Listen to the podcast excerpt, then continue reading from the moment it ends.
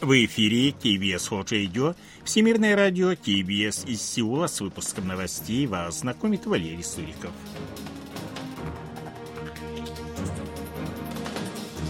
Основные темы этого выпуска Республика Корея поможет Турции в ликвидации последствий землетрясений. Сеул стремится решить проблему разделенных корейских семей. Республика Корея и Объединенные Арабские Эмираты сотрудничают в различных областях.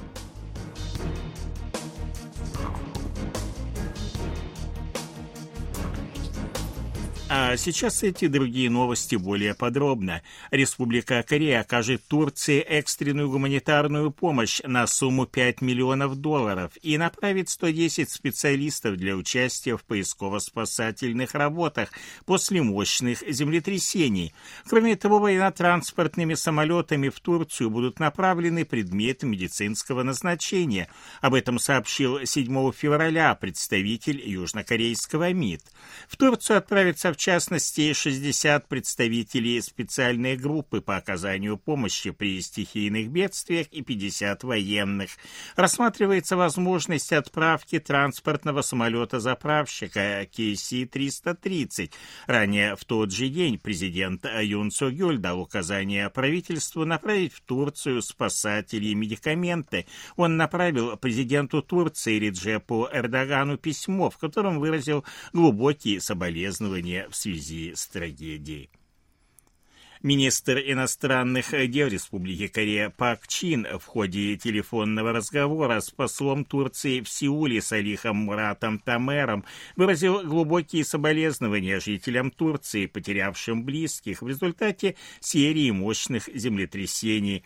Он подтвердил намерение южнокорейского правительства оказывать поддержку в ликвидации последствий землетрясений.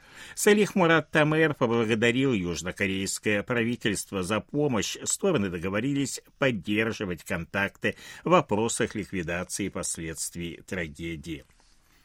Отношения Республики Корея и Японии должны развиваться, ориентируясь на будущее, учитывая ситуацию в сфере безопасности, экономики и внешней политики. Об этом заявил премьер-министр Республики Корея Хан Док Су в ходе состоявшегося 6 февраля заслушивания отчетов глав правительственных ведомств. Он отметил, что не стоит чрезмерно заострять внимание на проблемах прошлого. Таким образом, глава правительства ответил на вопрос о путях решения решения проблемы выплаты компенсаций корейским жертвам принудительной трудовой мобилизации во время колониального правления Японии. Хандок Су выразил уверенность в том, что стороны должны нормализовать отношения, продолжая диалог с жертвами действий Японии в прошлом. Он напомнил, что правительство в полной мере разделяет позицию пострадавших и будет работать в контакте с ними над поиском оптимального решения проблем.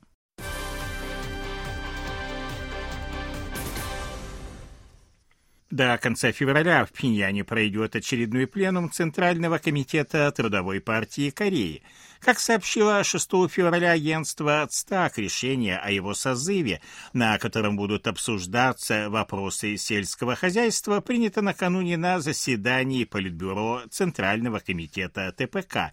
Очень важной и актуальной задачей является установление правильной стратегии развития сельского хозяйства и принятие для этого соответствующих мер, говорится в сообщении ЦТАК.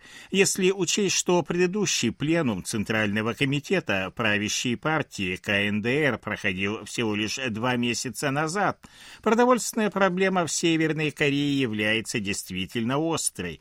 По данным южнокорейского правительства, в прошлом году в Северной Корее было собрано 4 миллиона 510 тысяч тонн зерновых.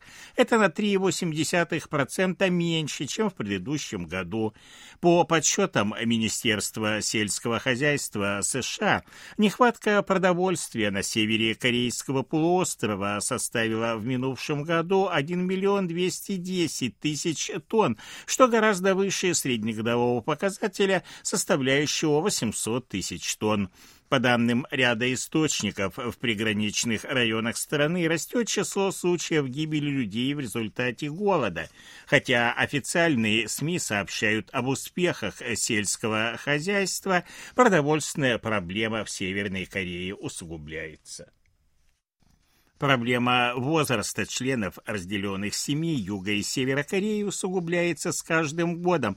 В этой связи правительство Республики Корея решило заняться сбором информации о том, живы ли члены таких семей на Севере. Эта задача включена в четвертый базовый план активизации обменов между разделенными семьями, рассчитанный на период с 2023 по 2025 год. Он, в частности, включает возобновление обменов между семьями, решение проблемы военнопленных, похищенных и удерживаемых на севере, расширение базы обмена, укрепление общественного единства по вопросу разделенных семей и оказание им поддержки. Помимо организации встреч, правительство намерено подготовить план обмена с севером списками живых членов разделенных семей. 3 февраля военно-воздушные силы Республики Корея и США вновь провели совместные учения. Как и в ходе предыдущих маневров, состоявшихся 1 февраля, полеты проходили в небе над Желтым морем. В них принимали участие истребители пятого поколения, южнокорейские F-35A, американские F-22, F-35B и F-16CM. Стороны отработали проведение совместных военных операций, в очередной раз продемонстрировав неизменную готовность США к выполнению обязательств по обеспечению безопасности Республики Корея.